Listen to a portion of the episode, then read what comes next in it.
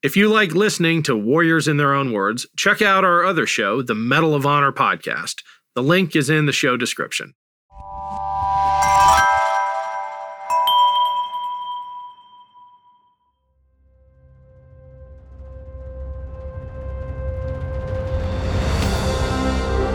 I'm Ken Harbaugh, host of Warriors in Their Own Words.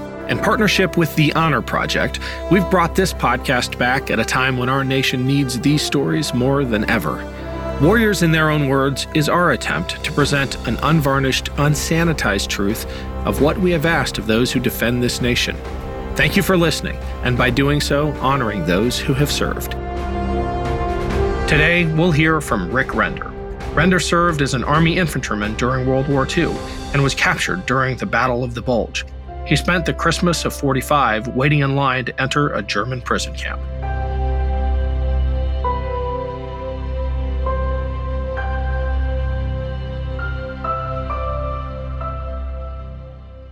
The name is Richard, nickname Rick, Render, R E N D E R.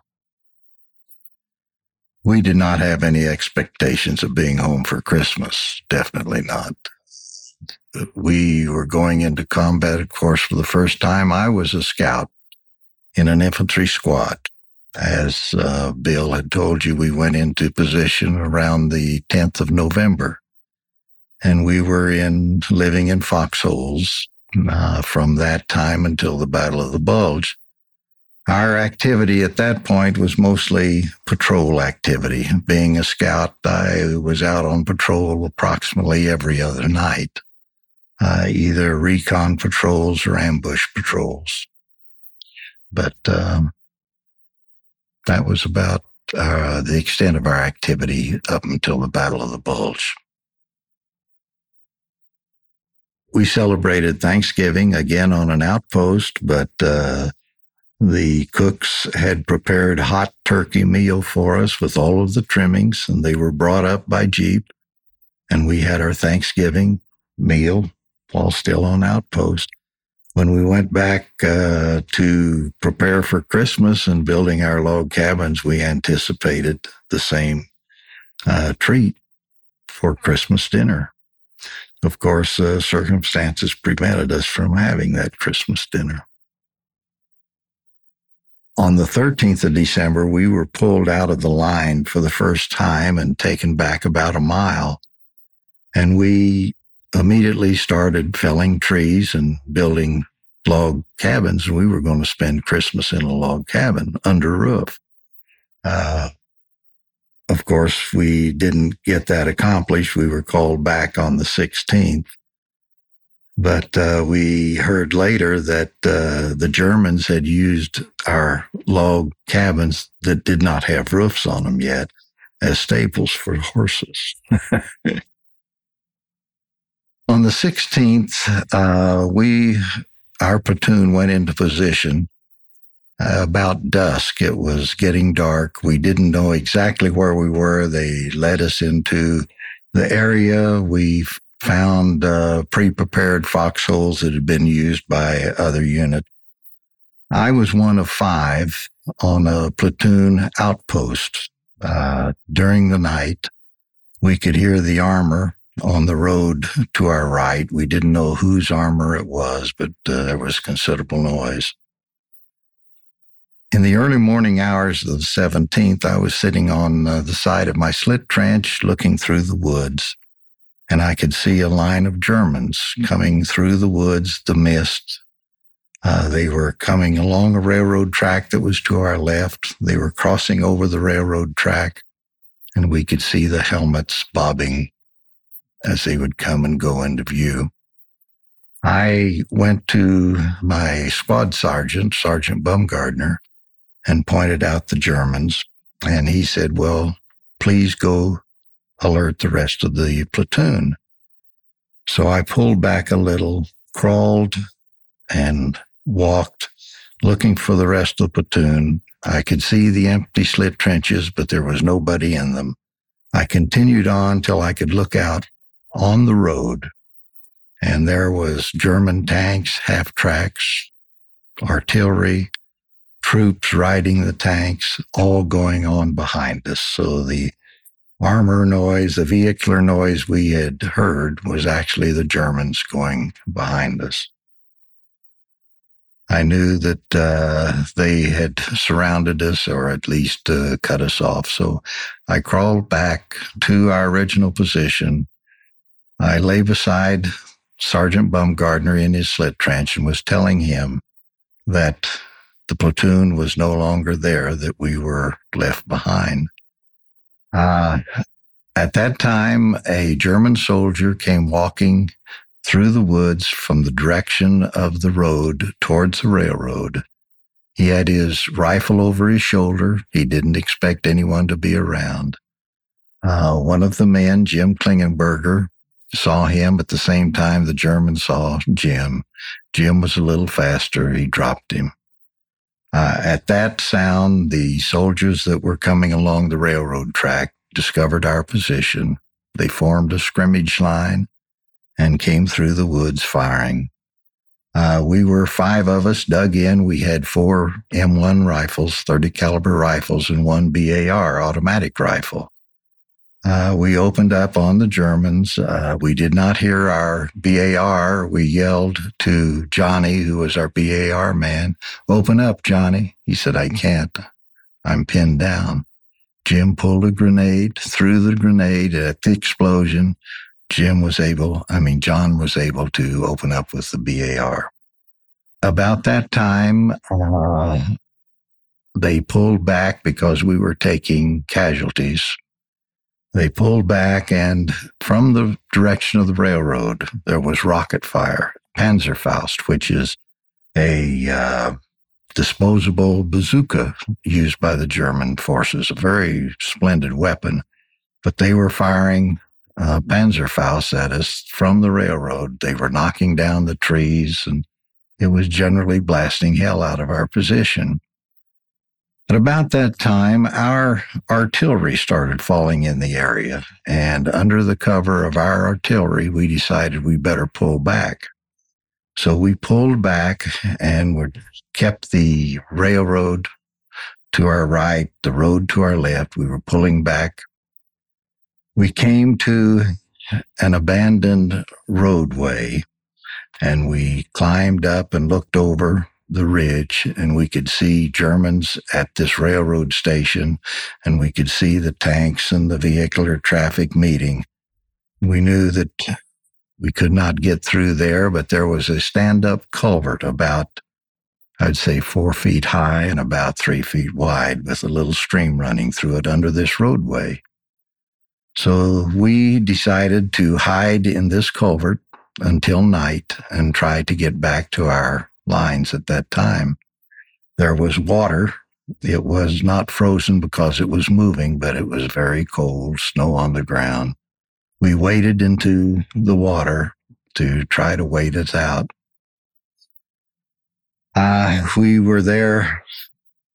It seemed like a long time, but probably a matter of a couple of hours when we heard German voices at the entrance to the culvert what had happened, a light machine gun squad moving up to the front had stopped by this little stream to rest. And one of the German soldiers went to the stream to relieve himself, and he happened to glance in the culvert. He saw us. He stuck his burp gun in. Cumminsy. If he had touched that trigger, he would have gotten all five in that narrow space. We could do nothing but kick our guns in the water and come out with our hands up. And from that time on, the war was over for us. We were taken to a farmhouse, uh, waiting for nightfall. When nightfall came, they started moving us back into Germany. There were still columns of tanks and half tracks moving up to the front. Uh, as we would walk by, the uh, Germans on the uh, tanks would laugh and point their guns at us. Our guards would say, uh, Nix, keep going, keep moving. I was 19 at the time we were captured. Thank God I was single. I didn't have a wife or a family to worry about. I knew that my folks would be worrying because I'm sure that they would be receiving a missing in action notice, which they did. And it was two months after they received the notice until they finally were notified that I was a prisoner of war. One tragic thing for my folks was that a high school buddy of mine who had been deferred under the farm program was actually sent to my division after I was captured, and he was trying to find me. And he went to my company and asked the company clerk and was told that I was killed. And so he wrote his folks, asked them to send my folks flowers and his condolences. So even though they had received a missing in action notice, they were told that I had been killed.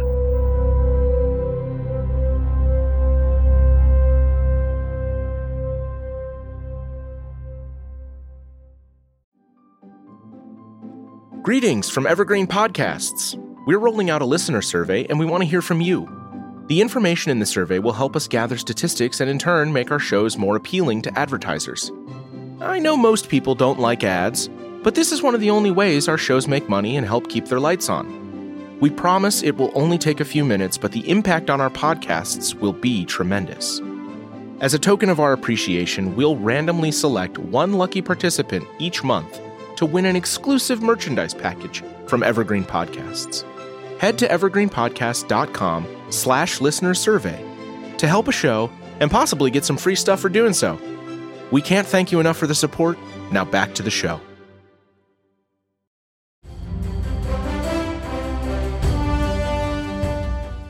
This is Peter. And this is Tom. We want to tell you guys a little bit about our podcast. Tom and I met in college, became best friends, and then teachers almost 20 years ago. Sometimes school just does not allow us to elaborate on the topics that we find interesting, like the real shark attacks that inspired the movie Jaws, or the real historical context to Indiana Jones artifacts. Where does cereal come from? Or are zombies real? Does Ben Franklin really deserve to be on a $100 bill? On our podcast, just like in our class, there are no stupid questions. Just two friends having a lighthearted conversation about history, pop culture, and the context of current events. Listen to History Teachers Talking Podcast from Evergreen Network, anywhere you get your podcast.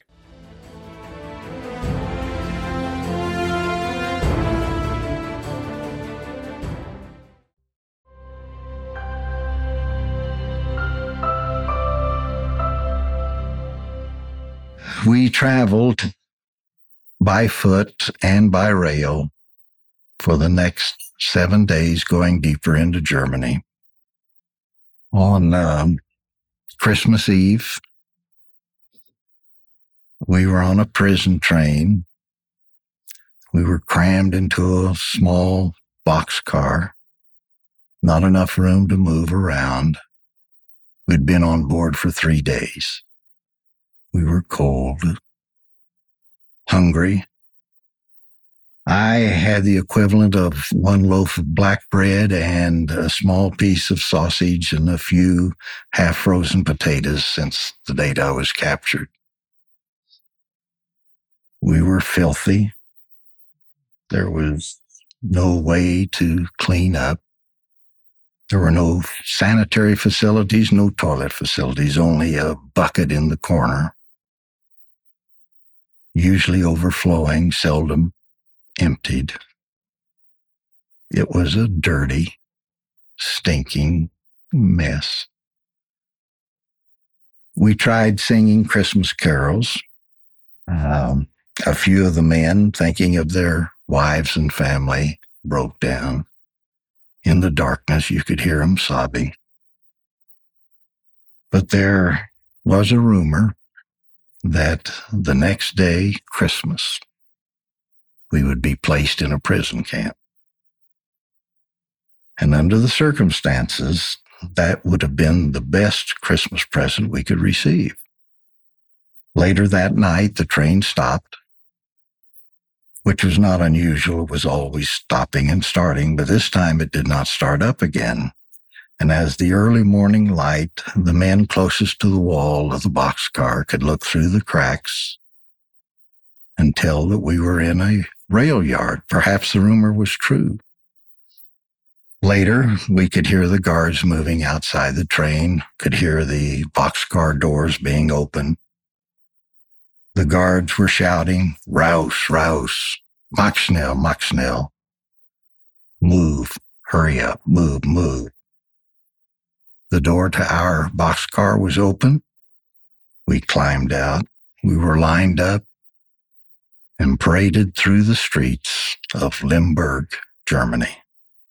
The townspeople stood on the sidewalks. They stared at us, silent, grim. This was Christmas Day. Uh, even the townspeople, as we were being paraded through the streets of Limburg, uh, they were sullen, grim, silent people. They were not happy. They, course, they weren't happy to see us either but uh, there was no feeling of goodwill. When we got to the outskirts, when looked down, we could see the prison camp. The tall barbed wire fences, the guard towers, the wooden huts with smoke curling out the chimneys. To us, it was a very pleasant sight. We moved down to the gate, waiting to get in knowing that once we were inside, we could get warm, we could get something to eat, we could clean up, medical attention for those that were sick or injured. We kept thinking we were going to be admitted to this prison camp and uh, be fed and which would have been the first time we would have been under roof since we went online the 10th of November because all of our time was spent outside. We waited outside that gate all that long, cold Christmas day. At dusk, you could hear the moaning up and down the line. As we were turned around, marched back through the town, loaded onto those hated boxcars, the doors were slammed shut, and we continued on into Germany. The guards were as disappointed as we were, and uh, they told us uh, later that uh, we were not taken in because they had no room and they did not have the facilities to care for us. When we finally arrived at our prison camp in Nuremberg, we were the only Americans in that camp the camp was filled with Russian, Polish, Slav. Uh, we were there approximately two months and then were moved to another camp north in northern Germany, Hammelburg. Then we were moved again later to back to Nuremberg. And then we made the long walk from Nuremberg to close to Munich. And that's where we were finally liberated. Of the five of us that were captured together, the first to leave us was Dixie. We buried him in the camp at Nuremberg. Sergeant Baumgardner was separated from us when we were moved to another camp, and I never found what happened to him. I never had another contact with Sergeant Baumgardner.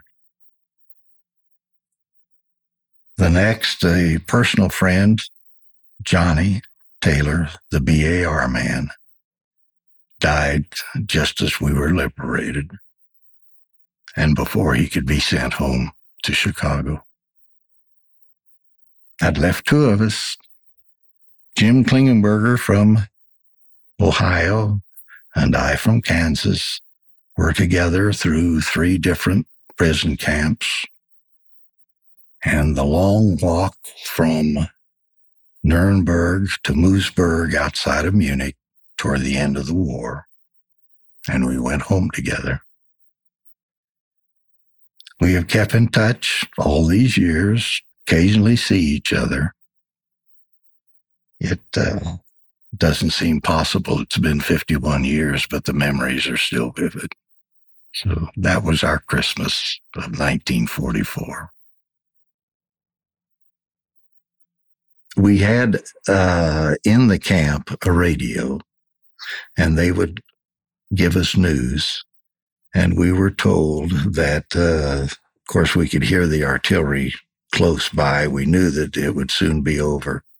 We were told that if the Germans tried to move us, that we were to set fire to anything we could and that there would be planes watching for it. And we had P 51 circling the camp every now and then. And it was my old division, the 99th Division, that liberated us. First thing I saw was a tank coming through the wire. So it was quite a beautiful, glorious sight. We got out of the camp in uh, May of 1945. After the war, uh, I went to Camp Oglethorpe, Chattanooga, and ran into the platoon sergeant that was in charge of the platoon when he went into position on the 16th. And I asked him what had happened. Why had they pulled out and left five of us on this outpost without telling us? He told me that he had sent a runner to alert us that they were pulling back during the night and that the runner reported to him that all he could find were bodies. But they were bodies, but they were German bodies. And so they reported to the company clerk that we were killed. The first uh, years back, uh, you didn't think about it. You tried to forget it. Uh, you did have reoccurring nightmares sometimes and some bad thoughts, but uh, as far as reliving it, no, we did not. We tried to keep it in the background. That was Rick Render. Thanks for listening to Warriors in Their Own Words. If you have any feedback, please email the team at kharbaugh at. We're always looking to improve the show. And if you enjoyed this episode, don't forget to rate and review. Warriors in Their Own Words is a production of Evergreen Podcasts in partnership with the Honor Project. Our producer is Declan Roars. Bridget Coyne is our production director, and Sean Rule-Hoffman is our audio engineer.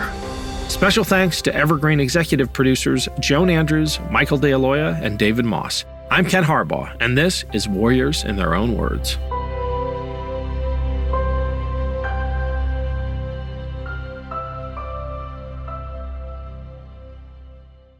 Hello, this is Gary Chahot welcoming you to check out the French History Podcast. Our main show covers the history of France from the first humans until present if you liked Mike Duncan's The History of Rome and wanted a similar program covering the land of beauty, culture, and love, we are exactly that. We also host world renowned scholars who have delivered guest episodes on their specialties, including 18th century pirates, revolutionary booksellers in 20th century Paris, the special friendship between the Marquis de Lafayette and Thomas Jefferson, and numerous others. Learn what you love and listen to the French History Podcast today.